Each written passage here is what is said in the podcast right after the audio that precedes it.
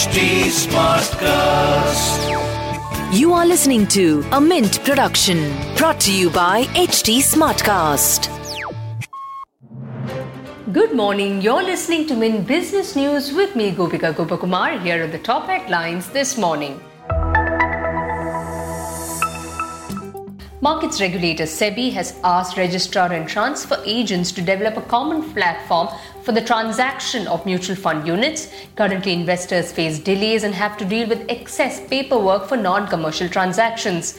Say if an investor has five folios across AMCs and wants to change a bank account, separate request letters have to be given. On to some earnings results. L&T's first quarter profit halved as the pandemic-led lockdown disrupted construction activity across the country. Net profit of India's largest engineering to construction company fell 50% quarter on quarter to 1500 crore rupees in the June quarter.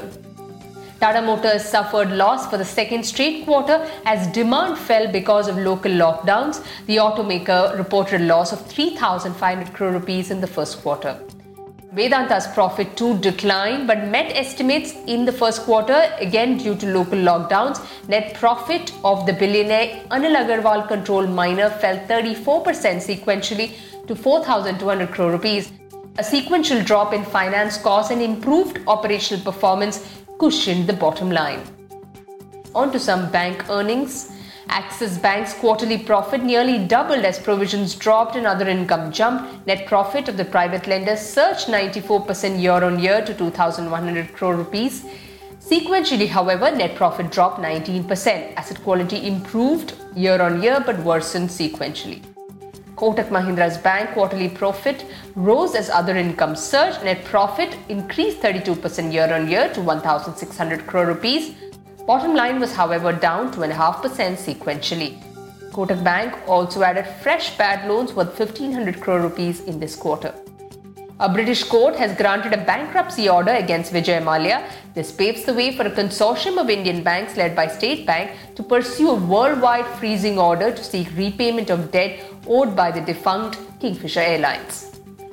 The government has decided to sell up to 8% of Hudco's equity through an offer for sale. The initial plan is for the sale of 5.5% of the total equity with a green shoe option to sell another 2.5%. The floor price of 45 rupees per share is at a discount of 5.26% to Monday's closing price. The OFS opens for non-retail investors today and for retail investors tomorrow. The board of Equitas Holding has approved merger with Equitas Small Finance Bank. The plan involves dissolution without winding up of the holding company after its merger with the bank. The merger will be effective 1st of November once all approvals are in place. Equitas Holding will reduce its stake in the Small Finance Bank to below 40%.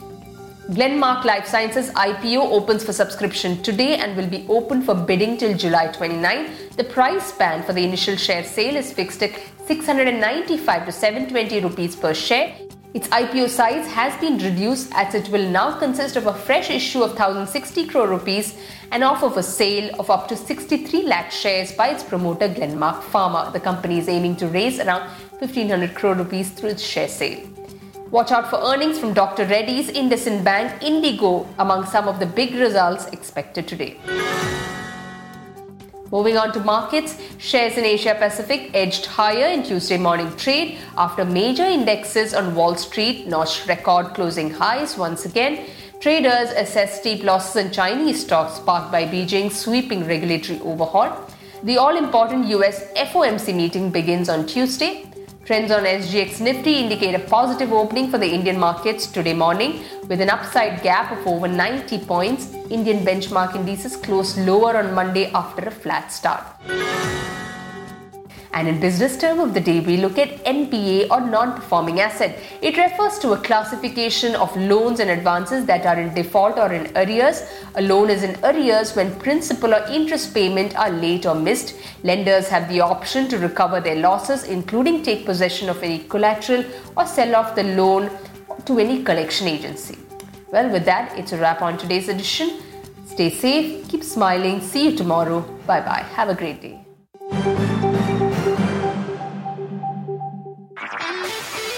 This was a Mint production brought to you by HT Smartcast. HT Smartcast.